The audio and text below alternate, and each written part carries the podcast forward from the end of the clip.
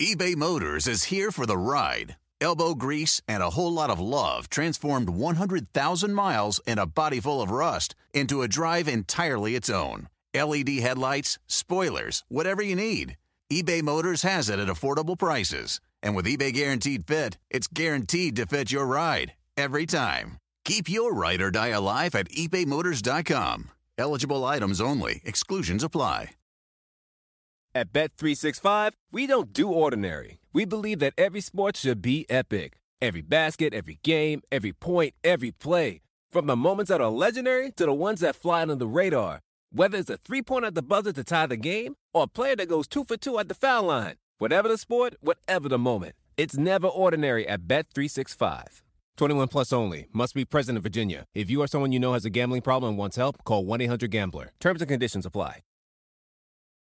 Jake Knapp is the inventor of the design sprint and the New York Times bestselling author of the book Sprint. He's also the co founder of Character, a venture fund for early stage startups. How and why did you start using Miro? I came from this position of thinking, I don't want to be doing stuff online to thinking now when I do a sprint in person with a company, it's like we're going to use Miro, even though we're all in the same room, because that's a better way for us to get this work done. As an investor, we're basically investing in their ability to solve problems. We're saying, we think this group of people is going to be able to solve a problem in a really great way and create value by doing it. And actually, you need to give people the tools that can help them make decisions, help them collaborate, help them visualize and see things in a different way. And Miro does all those things. So, to me, at least as an investor, I'm thinking give the team the tools that are going to help them think, that are going to make the most, brighten their, their skills as smart folks. And Miro is at the top of that list. All right, welcome back to the Whitetail Experience podcast. We got another buck down. It is November. It's 75 and hot as a mother effer outside. But we got a buck down, so so I'm pretty jacked. Kyle is here in studio in the land of in-betweeners.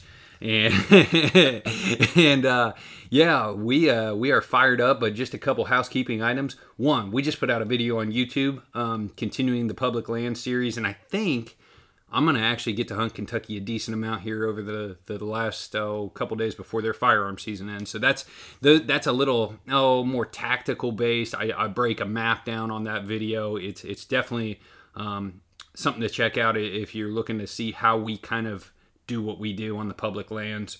Um, other than that, also code uh, e, WEXP at checkout for Lone Wolf Custom Gear. Um, enter that in if you're going to make a Christmas present to yourself definitely save a little cash entering that bad boy, and it'll be good to go. Kyle, welcome to the studio in person. Thanks for having me, man. Absolutely. Happy to be here. For sure. So, Kyle, you've been on the team now. Um, I think you were the only addition after our first year. Yeah, I think this is uh, year three. Yeah, and and you know you were buddies with Dave in school. Uh, long time. I've unfortunately known David E. Bright for a long time. yeah, and you live here in Columbus, which which is kind of a factor because we get a lot of messages and guys saying, "Hey, can I be a part of the team?" And something that's cool about the team is it's kind of local. Right, right, yeah, it's uh, that's definitely a dynamic that you don't see with a lot of a lot of people on our platform, a lot of teams on our platform. Mm-hmm. And and something that oh Dave and I know like noted year one is like, man, if we ever added somebody, it would probably be Kyle. Um, so so we were happy to have you, and um, you know actually if you go to our YouTube channel, you also have a bear hunt out there. You're, mm-hmm. You you you've done some other hunts. You you've killed some an, an antelope. I've killed a couple antelope, a couple okay. black bear. I think I got a turkey under my belt. oh yeah, we're not turkey hunters. go ahead and scoot forward just a little bit so we can pick up the mic a little better. We're not pros, but we try. um, but yeah, like um, so you you've you've dabbled that. You you killed a buck uh, two years ago in the big woods. The kind of oh bladed tighter rack guy. Mm-hmm. Um, yeah. You need to fit well in here in the land of in between. yeah, exactly. but uh, yeah, Kyle and and and Kyle said like I think to kick things off, you know, let's rewind time. We're going to talk a little bit about generic big woods hunting, and then we'll get into the the buck kill because that's what people are tuning in for. Okay. And rewind about four or five years ago, you had some pieces that you were sharing permission on. Um, I'm not sure how much you were still dabbling. I'm sure some in the family property down down in uh, southern Ohio, and um, you know, you kind of said, you know what, I'm a, I'm a step away from some of these farms. I'm going to go hunt some public land. But you were also kind of still going through, uh, going back to school to, to become a firefighter paramedic. Yeah, yeah, it was. Uh, it was definitely a big change. Um, there was uh, quite a bit of land that I, that I was hunting um, with permission from from somebody else, uh, but I wanted to. Um, I really just wanted to, I guess, make myself a little bit better of a hunter, make my give my like work up on my woodsmanship. Um, and I knew down at the property that I hunted, it, it required a, a different uh, level of, um, I guess, hunter to be successful at. So um, that was one of the things that I really wanted to build on. Um, and you're right. And I, I also went through a, a long spell where I was uh, going through this required schooling to start my career uh, in the fire service. So it, it was all, it all kind of ended up working together, but it also worked against each other for the last couple years. Yeah, because you know part of that requirement was um, a lot of time, a lot of hours, and you couldn't pick your days off, and then limited off-season scouting, which I feel like is a, is something that is important in a piece of public land, is getting the blueprint of the areas. Mm-hmm. Yeah, absolutely. Boots on the ground is uh, nothing. Nothing beats boots on the ground. You can do all the e-scouting you want, and um, like you just you just don't get the intel that you get with boots on the ground. Yeah, yeah. Um, quick mic adjustment on the fly, but we got it going. So Kyle, let's uh, let's talk a little bit. Um, what have been maybe a few of the eye-opening type things that you've seen hunting the big woods in the last three or four years, whether it be an encounter or just stuff you may have heard on a podcast and then applied? Can can you think of a few things that maybe like you know, that our listener uh, that, that resonated with you that you would like to, to touch on or share? Um, I'd say really just the, the big thing for me personally is being patient.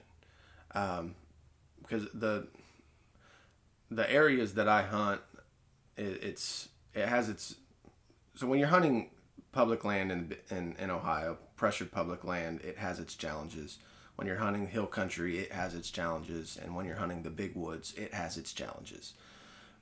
But the area that I hunt is literally all three, so it's it's a combination of it, it's the it's, it's the the worst possible thing that you could hunt. I mean, it's hardest hardest all around. I would think. Um, yeah, I would say um, my big woods hunting game. There's not as much material out there as far as even like podcasts. Um, now, now it's way better, right? Than than it was five years ago, even. But um, I I would say finding a good piece of big woods and understanding it and hunting it. That game, yeah, it takes a while. I think some of my farm country stuff, I can scout it one time and kind of figure it out. Right, right. And for me, uh, some some of the big things are being able to scout and hunt, being able to identify hot sign, being able to set up on it. Being mobile was a big part of it. That's kind of relatively new to my hunting arsenal. Um, so those are the, the patience and being able to go and scout and hunt. That's that's probably the biggest things for me because there are a lot of there's a long periods of time where I don't see I don't see deer. Yeah. So it's you just got to keep grinding. You got to embrace the suck. I've heard someone say. yeah, so that is one of my favorites. Yeah. So no, I in, in that mindset of I'm gonna go hunt this piece of public. I may not see a deer, but I've also got a chance to kill a good one. Yeah, absolutely. You know, you may only have one deer come through that day, but um, based on X, Y, and Z, uh, it could be a good one. And that's a, it's a different mental thing. And and actually, it's funny you said patience and and and you know that frustration kind of in the tone of your voice. Mm-hmm when Dave and I started the whitetail experience, Dave was hunting hill country farm-ish, and I was hunting a lot of big woods. Mm-hmm. And they'd be like, "Oh, I saw this six pointer had this small racked eight. Uh, three does came through. Twenty minutes later, you know, this buck comes. But they, I mean, they'd see ten deer in the morning, and I, right. I saw one. Mm-hmm. Yeah, or zero. Right. And I'm like trying to apply these these Infalt hill country tactics, and I maybe didn't have enough of the core scout off-season scouting and, and, and really just hunting experience to figure it out at that point. And uh, you know rewind six years ago when i really started really diving into it. Um, now my hunts in the big woods i see more deer than i used to which helps. Right yeah. Uh, and i think that uh, I think more people should probably take the the Infalt big hill country stuff as more of a a guideline as as to being something that's a sure thing, especially in public land and big woods, just because it's it doesn't always work out as easy as he makes it sound. Yeah. And I'll be interested knowing now that you've freed up your schedule as far as you're not in school anymore. Right. And maybe you can scout and put on 50 to 70 miles in an off season. What your hunting looks like here over the next three years. Because the other thing, too, firefighters, paramedics, a lot of those guys that are hunters, Mm-hmm. they allow themselves the time to kill big bucks. Um, The Kaufman buck comes to mind. Uh, Yeah. You Yeah. know. I've actually ran into him quite a few times on some scenes. Yeah. So yeah. Um, but yeah, it's it honestly it's looking really good. Um, I was able to finish up all of my schooling uh, just about a week and a half before season opener, and I got to hunt more up until November sixth this year than I got to hunt the two previous years. Yeah. So it's uh it's really it's really working out. It's um. I would be lying if I said that that wasn't one of the main reasons why I looked into the fire service, anyways. Oh, trust me, if I could go back, I would even like like a nurse, some sort of three day shift thing. Like, yeah, yeah, Yeah. sign me up. Yeah, absolutely. So let's get into the 2020 season, and I guess let's describe some of your hunting and expectations and everything going going into season. Uh, if you had to put a summary type thoughts around, uh, let's call it January 1 to September 15th ish. You know that time frame from the off season into you know a week or two out. What what were you thinking? What were your goals down there? Um, that time frame, I was uh, I was able to get in. I was still in school early January, all the way up and through February, um, and then we had COVID hit, so work kind of really skyrocketed. There was there was quite a bit of time that I was at work as well, so that kind of limited some time to get out and scout. But I was still able to slide out there a few times, do get some boots on the ground, check out some areas that I had e scouted.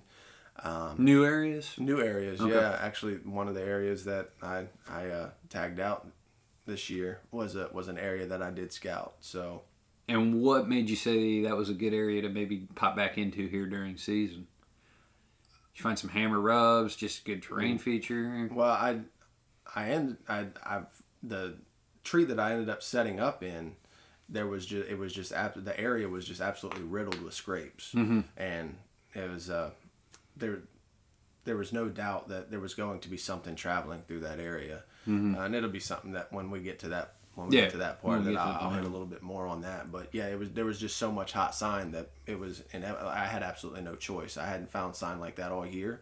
I had to sit at it. Okay. So going into season, what uh, what is your goal down there as far as caliber, or uh, maybe something that you were like, hey, I want to get better at X on my hunting down here? Uh, I really, I really just wanted to get out and check out some, a bunch of different areas. Um, I've hunted, I've hunted that area around around my family cabin for some time now, and I had a tendency to just spend a lot of time on the same three and four ridges. That all funneled to the family property. Yeah, that all kind of funneled Okay. around that way, um, and I uh, I really just wanted to broaden broaden out a little bit more and, and go go find the deer. That's Mm-hmm. that's the thing because that's the thing you got to find you got to go where they're at. They're not going to come to you a lot of the time. You you have a couple week period where they might find their way to you, but I'm not hunting for just a couple weeks a year. At Mm-hmm. least that's not the plan. So I got to go and I got to travel around and I got to go find them. Yeah. So and that was that was one of the things that I made sure that I did when the few times that I was able to get out and scout uh, in the off season was to go check out these areas and put boots on the ground and get the intel that I needed. Yeah. Now, did you have?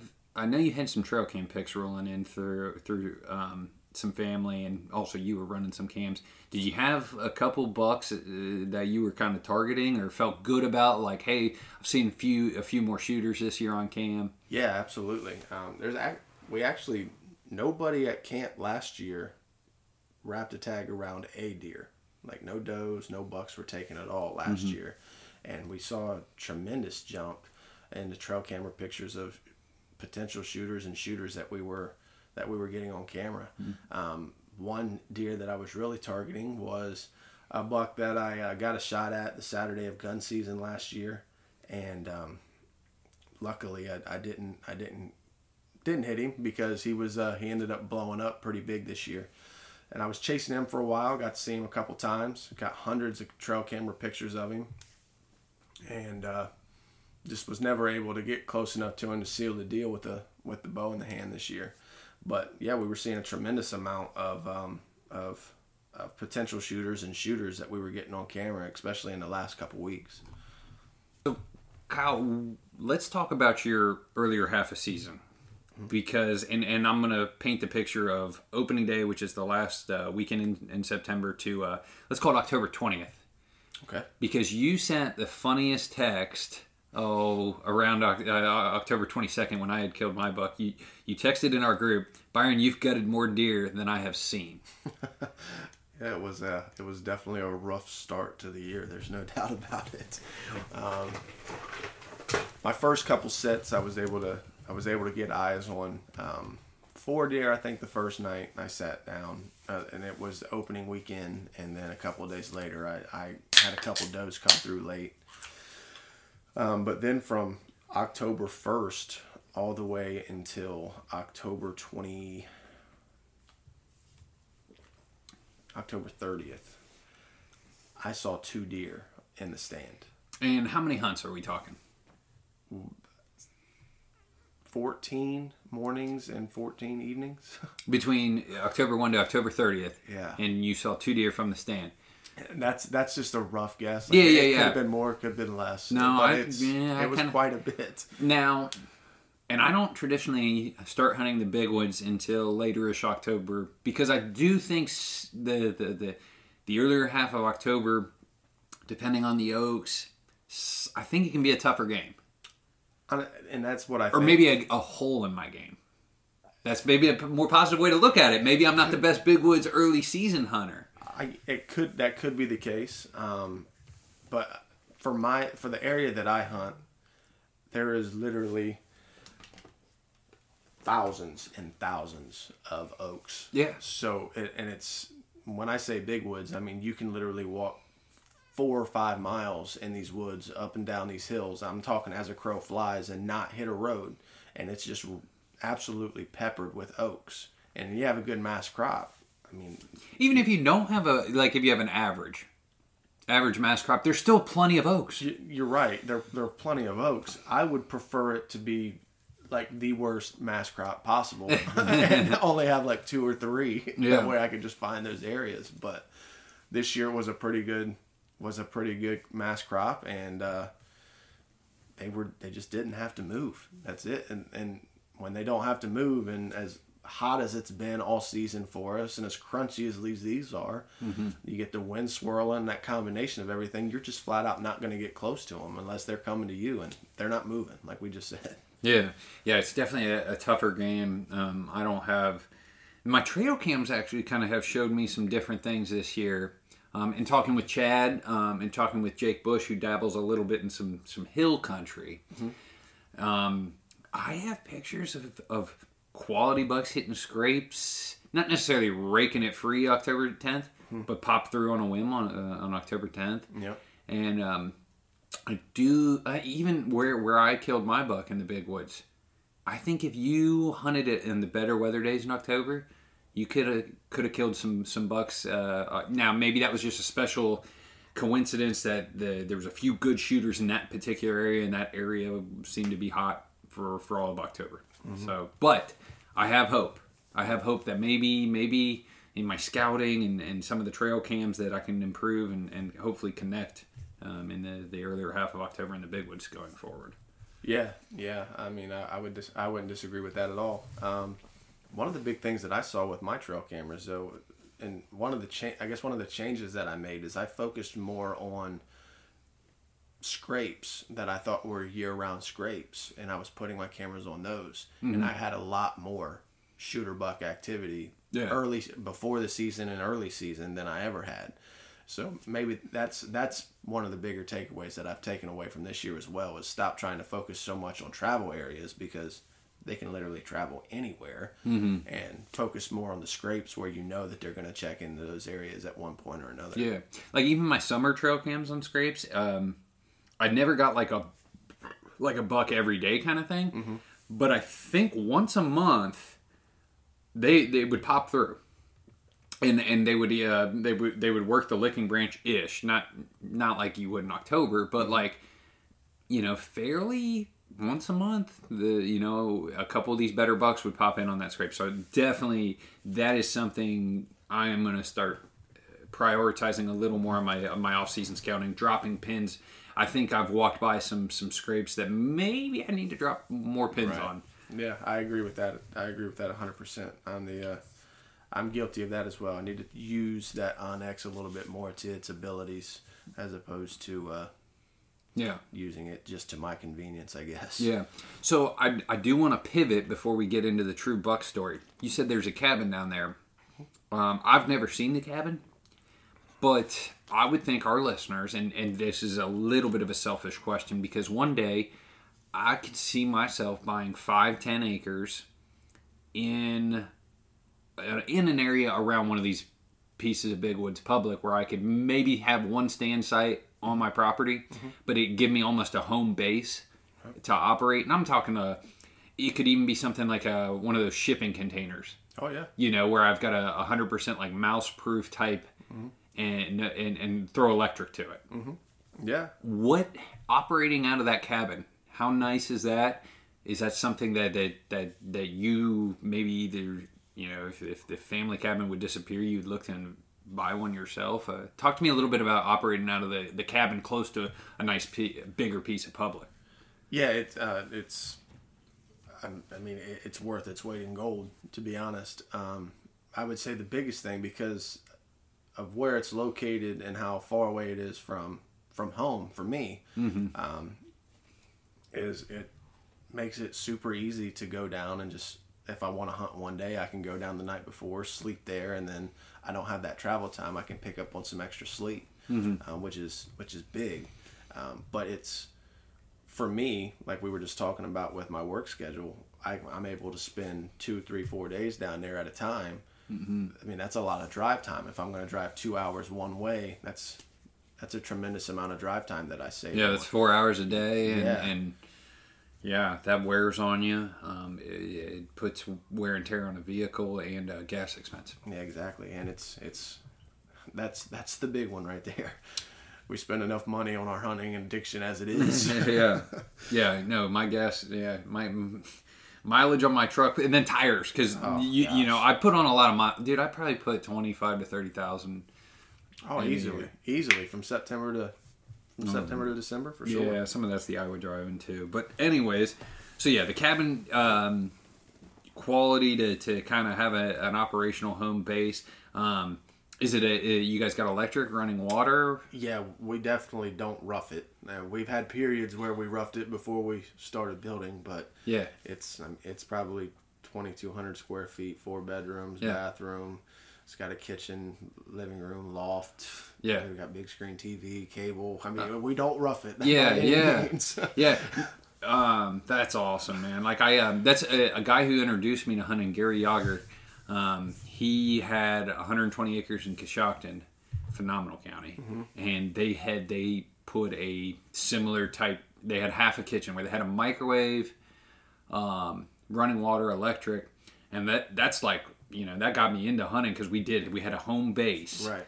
And dude, it was awesome. Yeah, it, and and being able being able to get that quality sleep Mm-hmm. the night before a hunt helps you just stay that much more alert while you're in the stand too, and that's a big thing, especially when you're a lot like me hunting the big woods where you you have no problem going out and sitting from daylight to dark, mm-hmm. and you have to be sharp all day long. Yeah. When, when you're sitting in those times, especially this time of year, This time of year, because man. anything can happen at any time and if you're if you're caught slipping that's that's the only opportunity you get a lot of the times Yeah, yeah, that's that's something I have, have really oh talk to Dave about. It's like, man, you get in a good year you might get two, Yeah. but, but generally you get one chance at a good buck. whatever that buck is, you get one chance if you work hard here in, in, in Ohio. It seems now we're becoming a little better hunters. Um, Well, and I, I think that one of the big things that kind of works against us is one of the laws in Ohio with public land is you can't cut shooting lanes. So a lot of the shooting lanes that we find are kind of on the fly because mm. the, the lanes that you find when you first get set up in the tree stand are never the lanes that the deer walk through. definitely not. so it's that's that's one of the big things that kind of works against you is your opportunities are probably are even a smaller window because of laws and regulations like that. Yeah. So let's let's jump back in. It is now October 30th and from then on what does kind of your rut look like as far as sightings and, and deer and then we're going to get into the encounter.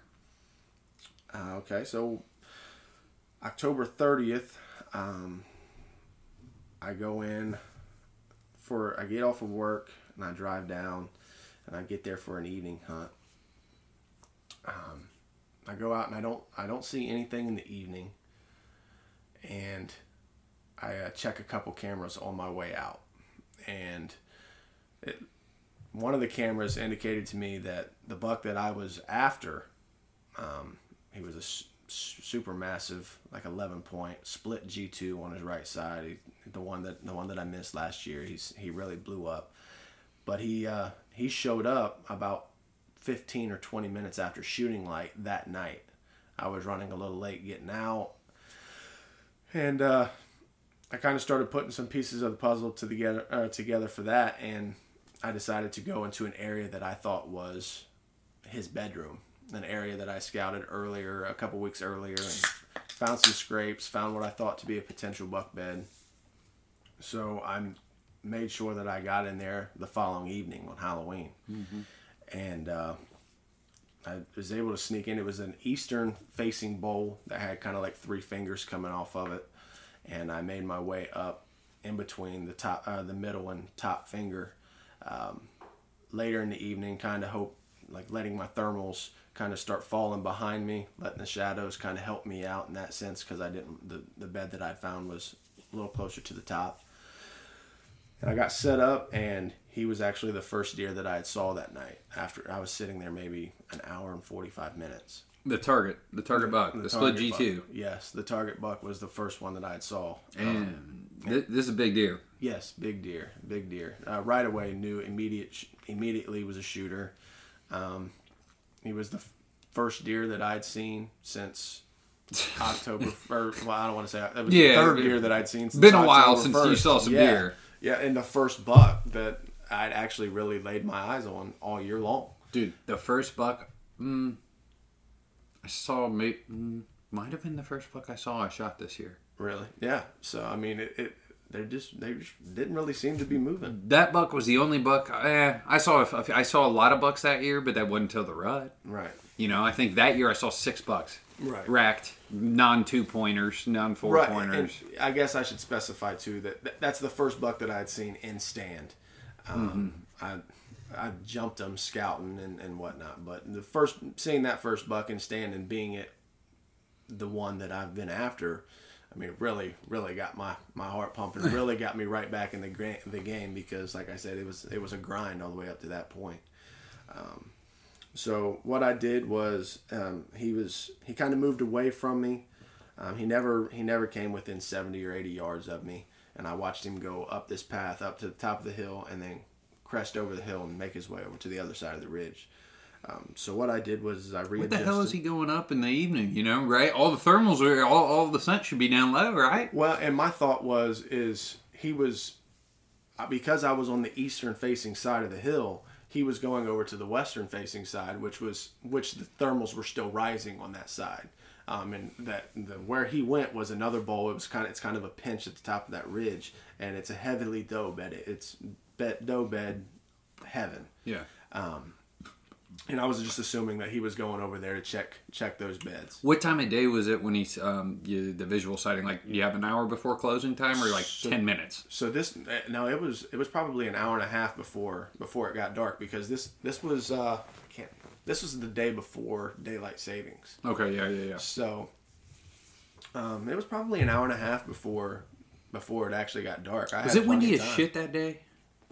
Uh, Or is that the day the wind stopped blowing? the next day? The next day was the real windy day. Okay. Yeah, because I, I was I was hunting too, and I remember just being windy as shit. Yeah, the next day was the extremely windy day.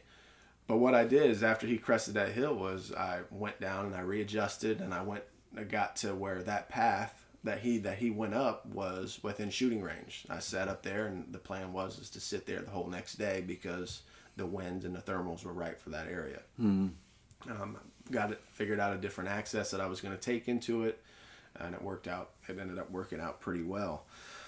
Um, didn't see anything else the rest of that night. Um, What about the next day? Did you see him? the next day, I did see him. Shut the front door. I didn't know this. I did see him the next morning. I was Morning. Yeah, it was the morning. What'd he do? Well, I was kind. I was just sitting. Really, it was a slow morning all the way until about nine o'clock, and then I saw a little button just kind of moseying its way towards me, coming from the north. Mm-hmm. Um, and it just it it took an I don't know maybe thirty minutes to work eighty five yards to to me just sitting there eating the acorns, and um, I took my eyes off of it for a second to look behind me, and when I turn back around, he takes off running. I'm like, what is this deer running from? Like, my he's no, there's no way he's winning me. Like, what is he just acting like a young deer, or what? What the what's the deal? And then out of nowhere, the big one pops out from another from a big tree. So I saw what what was bumping him off.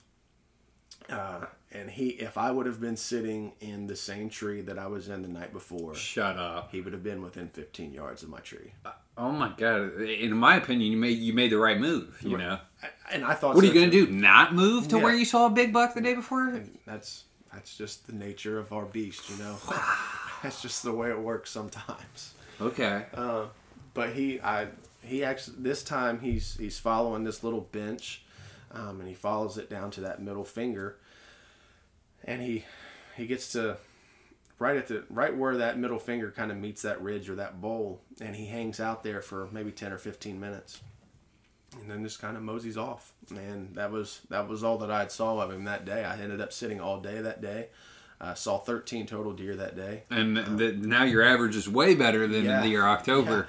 Yeah, I, uh, I think I saw eight deer up to that point, and I saw 13 that day. So I was uh, I was on cloud nine for sure. Yeah, I'd say, man. I I still have not, uh, and I haven't done a lot of rut hunting yet, but I still haven't. My head had the explosion.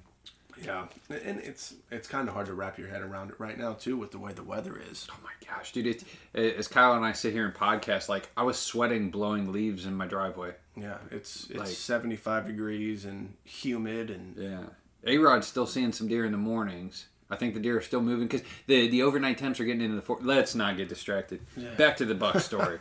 um, so, like, bring us through to to to either the day before the encounter or the day of the encounter. What are we looking at? Um, we're we're now November third ish.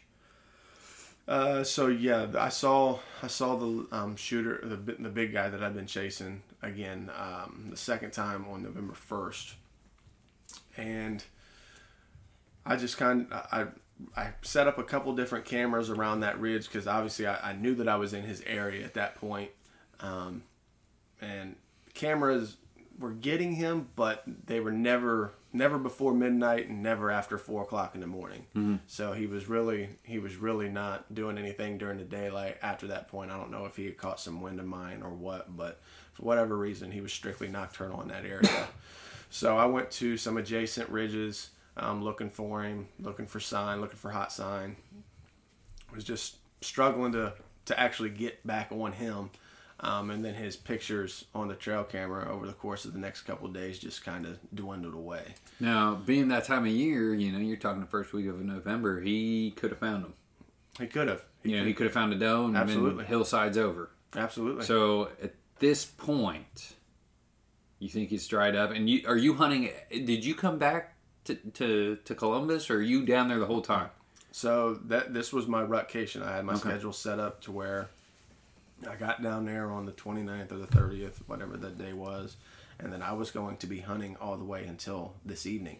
Okay. Um, I don't go back to work until tomorrow, so it was a 10 or 12 day period, um, and I, I hadn't come home. I was down there by myself majority of the time. With limited signal.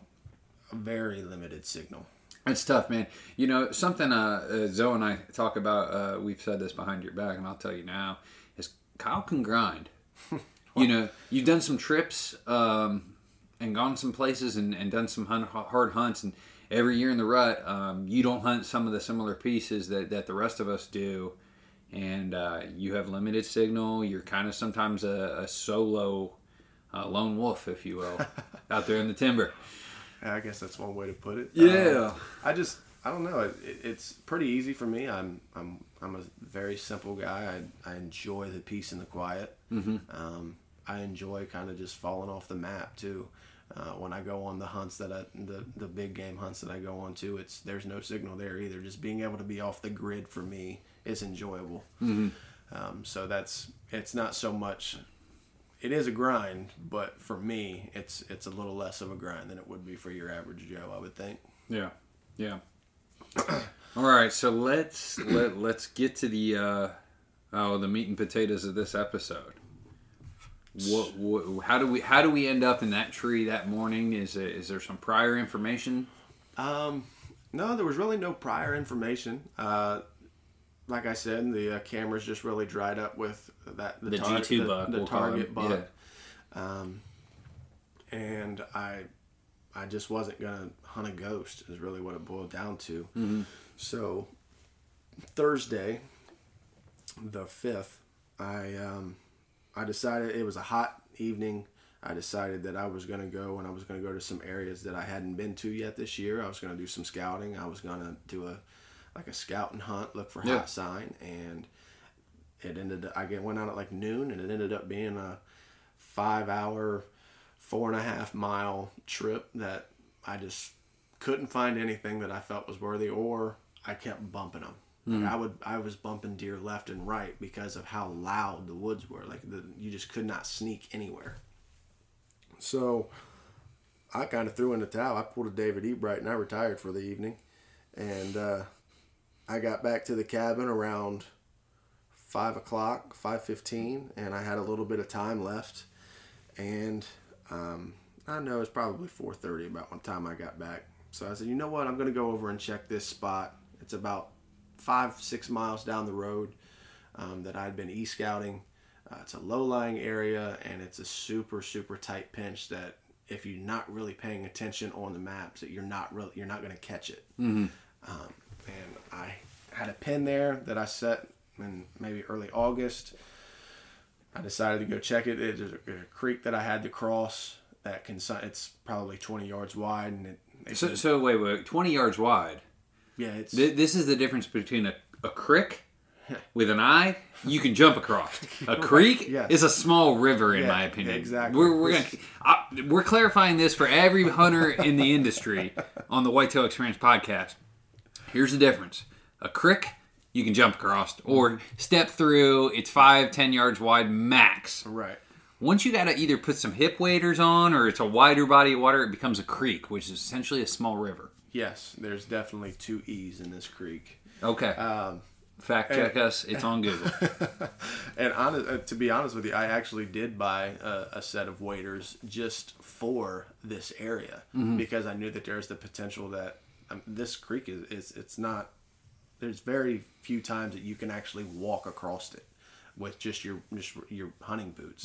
So I purchased early season. I purchased uh, some waders to actually get across. You like them? Are they good? Uh, I haven't had to use them yet. Oh, Um, okay. I- when I got there, I wanted to check the creek to see if I was able to get across, and I was able to walk across in my mucks. Okay. Uh, and not get wet. So I have some some TideWe hip waders. Um, I'll score them a six, seven out of ten. They're thirty five dollars. yeah, So they seem to work. I literally throw them on the pack, and I, I have a few creeks that I have to cross. But yeah, they, they seem to do the job. I, I would recommend them. yeah. I just purchased mine off of Marcus Marketplace. Okay. on Facebook. So Okay. I mean, it was, Are they true hip waders or chest waders? Uh, they're they're chest waders. Oh, they're full-blown. They're, yeah, Okay, they're yeah. full blown Cabela chest waders. They're they're they're not bad. That's Okay. for sure. Uh, but I I made my way over to that area. I could see that I could walk across the creek, and I said, well, you know, since I can get across it, I have my stand with me. Mm-hmm. Let's just go over here and scout. I mean, I got 20, 30 minutes left. I'm gonna go over here and scout Mm-hmm. uh, this this pinch that I hadn't made made it over to yet, and work my way over there. I find a couple scrapes, working my way to the area, and then when I get there, it is just absolutely riddled with scrapes. And I'm not talking. How many are we talking? I'm just a ballpark number. I'm gonna say 15. And you walked by two or three on your way in there. Yeah, gonna. 15 scrapes in a in a how many I'm gonna say baseball field, softball, I'm like gonna- it's so basketball the, court? The, How big? pin- the pinch is probably 60 yards wide, and it's maybe 100 yards long. Okay. And I'm gonna say that I saw 15 or 16 in that in that roughly a football field then. roughly, Okay. roughly. 15 scrapes. And yeah, one Jesus. and it, it's a low lying area, so it holds sign better than than mm. a lot of other places than, mm-hmm. the, than the hill country's going to. Um, so that was something that I took into account. Like I had to, I had to have that in the back of my mind. But the paths, they look like dirt bikes have been going through them. There's just deer tracks everywhere, and then I come to a, exactly where I had placed this pin, mm-hmm. just blindly, and there is a scrape that you could put my truck hood in, mm-hmm. and it not touch the outside of it, and it it has doe droppings, buck droppings, just all kinds of tracks in it, and it is like there's just absolutely no way I can't sit over this spot.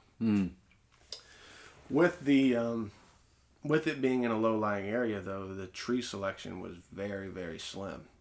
Um, I'd say 98% of the trees that are in this area are probably only like miniature basketball size. That's my go-to. I, See, I- I'm a little bigger. I like a little bigger tree. I like a I like a little beefier tree, especially for the days like the windy day that we were talking about. So, but they were they were real small trees. Um, there was there was very little brush underneath. There was some probably knee high grass, um, and the uh, umbrellas uh, of, of the of the, the, the sticks and stuff. It just there was not very many places that I could just disappear. Um, but I did get fortunate and find a tree 15 yards from this big scrape. That's about basketball size. It's got good cover up top, but I have to get as high as I can possibly get in this tree. Mm-hmm. And I know you're against that. I know that's not your thing. You're- the one stick wonder. I get it. But I literally stretched out my lone wolf sticks as high as I could possibly get them. Cause you you run uh, four minis, two cable waders, correct? Correct. Yes. Yeah. Yeah, and I think I was able to get, and there was a couple limbs that I was able to use too. I think I was able to get like north of 20, 22 feet. So you're up there. I was up there, Okay. and it, it I had to be. Um, as I was setting up the stand, that I, I had my stand on my back that Mm-hmm. Thursday night when I was scouting, so I just went ahead and set it up for the following morning just to get it out of the way. Yeah. Um, as I was setting it up, I have a 115, 128 point walk in behind me. Get to 30 yards, see my sticks. He either saw the sticks or my backpack straps hanging below the umbrella, Yeah, yeah, yeah. and he just kind of just smo- just moseyed on back. He didn't he didn't get scared. He just kind of turned around, and moseyed on back. So the movement. you had to feel awesome at this point. Oh yeah, I was I was on cloud nine. So I de- determined that because of the the low cover, I had to be up high. I had to be in the umbrella. Um, I had to adjust my sticks to move them to the other side of the tree because I was a little closer to the other side of the pinch that they weren't going to come in, that come by Okay. um, just to get those out of the way. Um, and I needed to really keep my head on a swivel.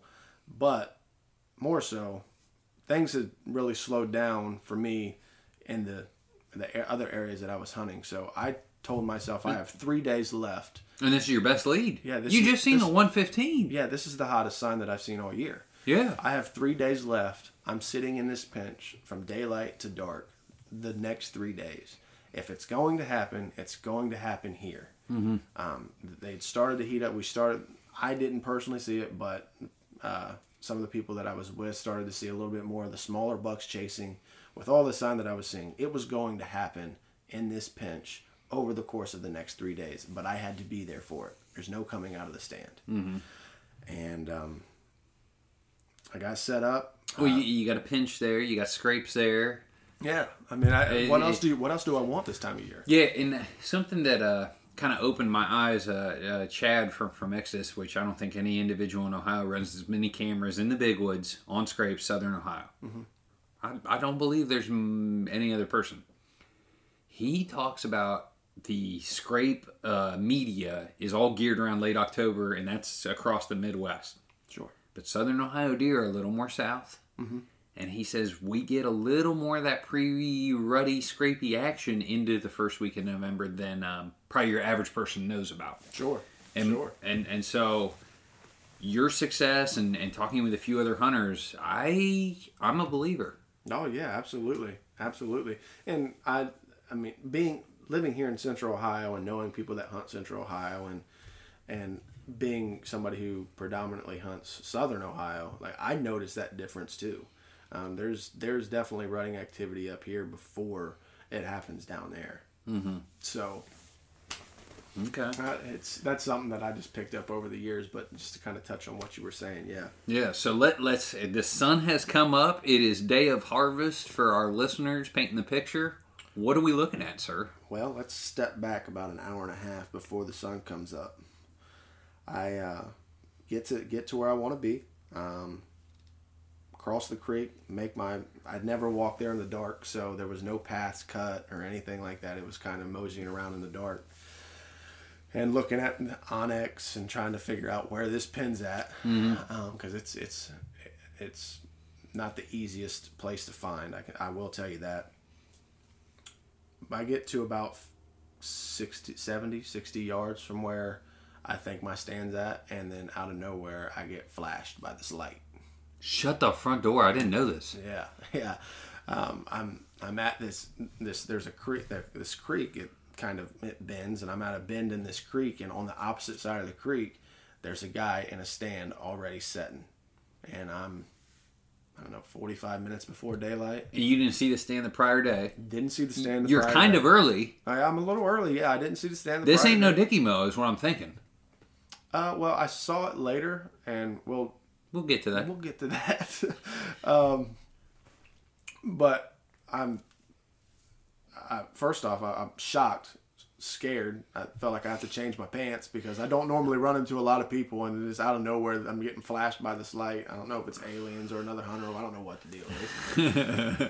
but uh, I end up just waving at him, apologizing, and then going on about my way. And I only get about 20 yards from where he flashes me, and I see my uh, there, I, my pool rope has a little reflector on it. Sure. I see my reflector, and I'm like, 20 yards.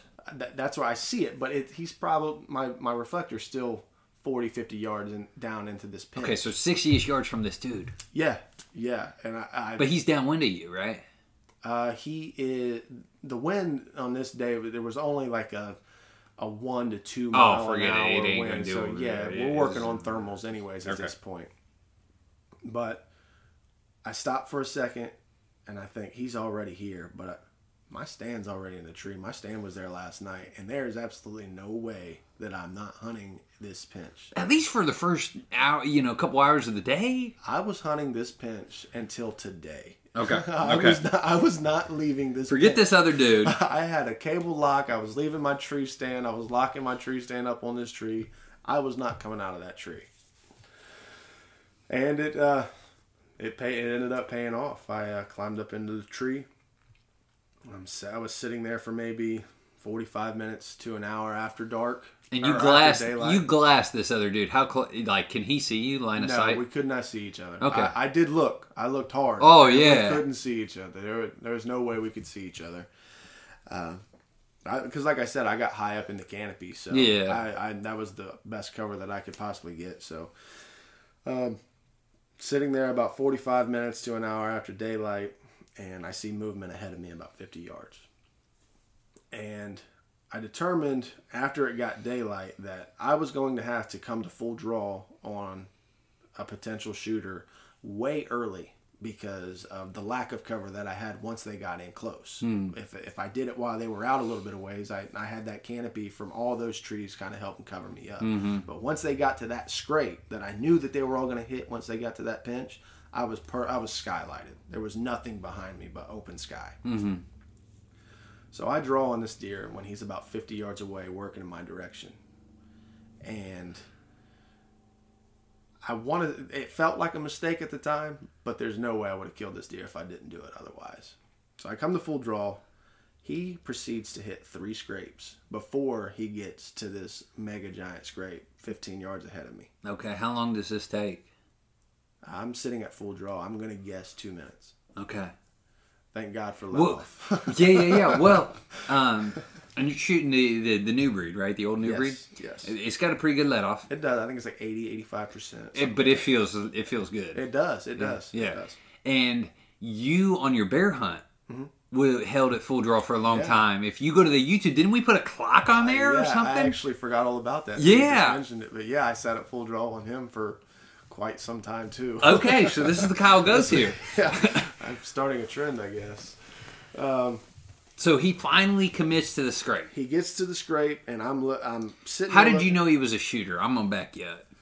When I came to full draw, I wasn't positive that he was a shooter. Okay. I just saw that he had a rack and that he had some decent mass. Yeah, yeah, yeah. Um, you seen a good cage. Yeah, that's basically that's basically. He could be I a two and a half year old one one hundred incher, or he could be a one forty. Right, but like I said, I knew that if I let him get close, I wasn't going to get the full draw without him seeing me, and there was only a couple shots that I had. So he gets to the scrape, um, he works it, and he steps out. And as he steps out, I, I just want to make sure that he stopped because I, with him being with the it still being that early, the the winds being very variable like they were, I didn't want anything. I just didn't want him to catch anything, and he was coming in on my ground scent as well. So He so he walked in the way you had walked in. Yes, Shut the front door. we'll touch on that too. Okay. I, there's there's a there's a new tactic that I've been using this season that I for me I've noticed a huge difference. Okay. and we'll touch on that later. Okay. Um, I'm gonna drink another beer then. So I stop him. Okay. And as I stop him, he looks right up at me. And like I said, I'm perfectly silhouetted, nothing behind me but open sky. Um, I set my pin. He's at 13 yards at this point. Set my pin not at the bottom of his at the bottom of his cage, but like a third of the way up. A stake on my end. And as I let go, he kind of starts to take off. Shut the front door. I, uh, wow. Okay. So He starts to take off, and I spine him. okay. He drops in his tracks. I feel like crap. That's something that I hate. Mad doing, scramble though, right? Yeah, it's a mad scramble. It's bow hunting. It happens. I've, I've done it. But I work super hard in the off season to make sure to, to try and be spot on with my with my archery equipment. But it happens. So I hurry up. He's laying belly at me at this point, um, kind of quartering away. I hurry up, knock another arrow, and I slide one in just behind his rib cage and up into his chest cavity. So getting the goods. Yes, I got I got all in the goods, and I'm thinking this is it. Hang your bow up. Yep, hang my bow up. Uh, he kicks around for about another 45 seconds or so, and then he lays his head down. Um, I know we're talking about it being hot right now, but you kind of touched on it earlier with with Andy's uh, hunts in the morning. But it's it's 40 degrees when the mm. sun's coming up here in Ohio, but mm. it's getting up to 70s around noon, so I can still see my breath at this point. I would think that going through that kind of stress, this deer, if he's if he's breathing heavy, I, I would be able to see his breath, and I would see his his ribs moving. An I don't ear see- twitch. Yeah, I don't. You would see, see any this. movement, yeah. I don't see any of this. I'm sitting, just enjoying the moment, living in the moment for the next You think you've done it? Victory. yeah, I think it's done. I think it's over with for the next 15 minutes. I think this this seal. I think it's all done. It's your, your bow is hanging up. Yes. You are still in the tree stand. Did, Yes. did, dude, did you have the adrenaline dump at this point? Oh, absolutely. Yeah, that's kind of what I was sitting through. Was I was just sitting in that moment, enjoying that moment that we all kind of see. did you know how big he was? I didn't. I You didn't. just saw a solid cage still. Yeah, when- and and then kill mode. I didn't know exactly how big he was. No, mm-hmm. I didn't. And I was, like I said, I was just enjoying the moment. The hard work had finally paid off. This deer's done, um, and, and I'm sitting into the, in that moment that that we all that we're all looking for. And 15 minutes, at least 15 minutes after all this has taken place, this deer must have saw me start to pack up, but he his front legs just start kicking and he starts dragging his lower half through the woods trying to get away from me and I am just in absolute awe. Like what is going on? Yeah. You've got one in your chest. You got one on your spine. You've sat Yeah. still for 15 minutes. Yeah. and um, uh, so I hurry up, and he ends up getting out of range, or not out of range, but I don't have a shot at him at this point, where he ends up making his way to. Um, so I drop my bow down uh, with the pull rope, and I jump down out of the tree, almost fall out of the tree, trying to get out quick to put another one in this deer. And I end up walking up to six yards to him, and uh, putting another one in him just to finish him off. Yeah. I felt Fucking like impressive. crap at that point, but I wanted to. I wanted to end it as quick as I possibly could for this guy. Um, so that was so that was it. I mean, that was that was that was it. He, he kicked around for another thirty seconds, and then then he was done. Hmm. And uh, then another adrenaline dump came. I got a two. Oh, for, yeah. I got a two for one. So- What about that dude that's sitting 60 yards away? He thinks you've murdered two deer at this point. He has no idea. He probably Yeah. heard you running across after this deer. yeah, there's absolutely no way. I don't know if he's. Guy probably thinks you're spear hunting, chasing him down. I don't. I'm not positive if he stayed in the stand. I would imagine that he stayed in the stand because was, he was still in the stand at this point because I shot him just a, like right around eight o'clock. Yeah, it's not like you waited a long time. Yeah, it's not like a midday shot or anything like that. Um, but yeah, I, I would love to know what he was thinking when he heard all these arrows being let go there because there's no way he didn't hear them. he probably feels like shit. Did he see you drag it back? Well, yes, The worst. he did. He didn't see it from his stand because I made sure that when I drug him out, I made sure that I went as far away from him as I could Mm, naturally. to drag him out. Just to, I want to. It's You don't want that guy. Yeah, you don't want that guy in there hunting next year potentially. that that I, I'm being very vague with the description of this place for that reason. Um, but I also don't want I don't want somebody to do that to me either. So it's public land. I get it. We're in it together. So I made sure that I went all the way around him. But when I got over to the creek that I had to cross again, mm-hmm. there's a white SUV that is just slowly driving back and forth on that road, and then. Like I'm kind of hiding behind trees. Oh yeah, yeah, yeah, yeah. I would be doing the same thing. trying to hide behind trees and make sure that he doesn't see me. And then it gets to the point where, like, dude, I'm just trying to get this dude out of here. I don't care if you see it at this point. So mm-hmm. I, So he drives by how many times? White uh, SUV. I, I saw him at least three times. So he's driving up the road. Yeah, and the third time he came by, I was like, you know what? I don't even care. I propped this deer up on my leg. He can see it across the creek, and as soon as he sees it, he just peels out and takes off down the road. So, again, if you're listening, buddy, I apologize. It was, it's just the nature of public land hunting, I guess. It's it was nothing directed towards I hope he was an out of stater and he doesn't come back. I hope so too. um, also, when I got to uh, when I got to my truck, I had a little note on my windshield wiper that said, "Hey, if if you're the one that walked in on me, please find a different route in to my so you don't come into my area." And I was like, Mm, Kick it- rocks, it- buddy. it- well, it was it was an honest mistake. Y- He just called it his area. He called it his area. He called it his You area. can kick rocks, buddy. Yeah. So, but again, he he definitely heard where I shot from. There's no way that if he goes over there, he doesn't find the tree that I was hunting in. So I'm gonna do everything I can to respect this guy and hope that he stays on his side of the creek. And I put his side in quotations because that's his area. Dude, that's awesome. And uh see, should, should you never? Uh, I, want to ask you when you walk up on this deer, because dude, he's a stud. What like when when after obviously the the final arrow, and, and it's done and said and done, you got to be looking at this thing like, dude, I just shot a shot a public land stud. That is a special fucking feeling. Yeah, yeah. It's um, it, it was definitely. I mean, that's that's really the best way to describe it. It was it was a special feeling. Um, I, I got my hands on him, and I s- I didn't realize that he was as big as as he was. I knew Yeah. he was a good deer. I knew he was a good representative for the area. Um, but then when I when I finally got my hands on him, and I got to see how big his body was, because that's that's another thing.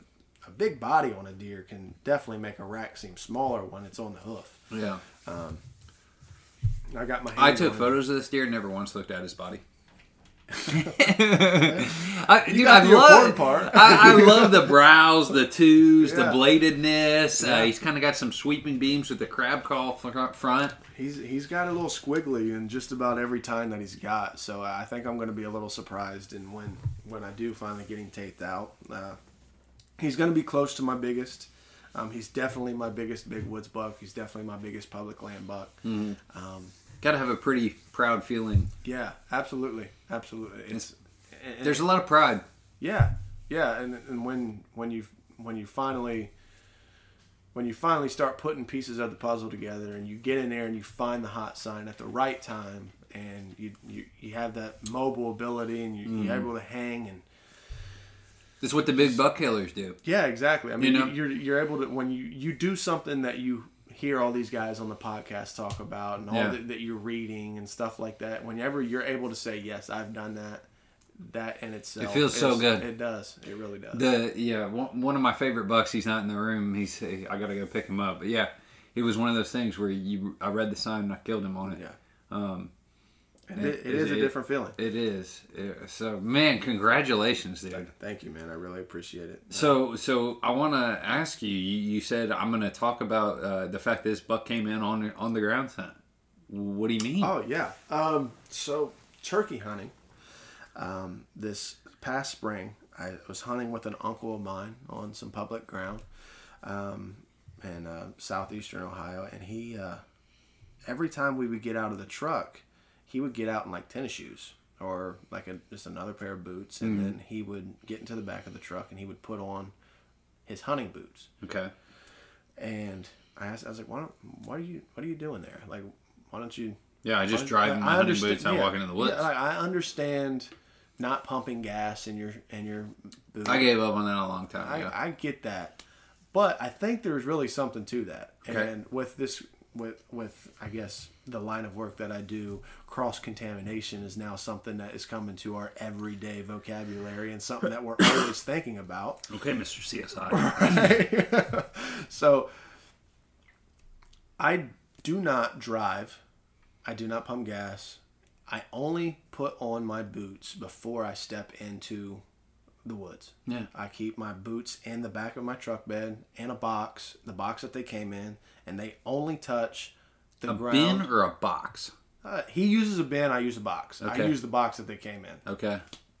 and I have had several deer this year walk over my ground scent and not even bat an eye at it. What And the I- fact you put your fingers on those laces? I, I don't know. I mean, Obviously, that's not the part of the boot that touches the ground, Yeah, but but it's fucking close enough, right? You would think. I don't, I don't know. But I, you're a believer. I'm definitely a believer because this buck, this this is this is a four year old buck. I'm guessing he walked right in on the same path that I walked in and never even stopped.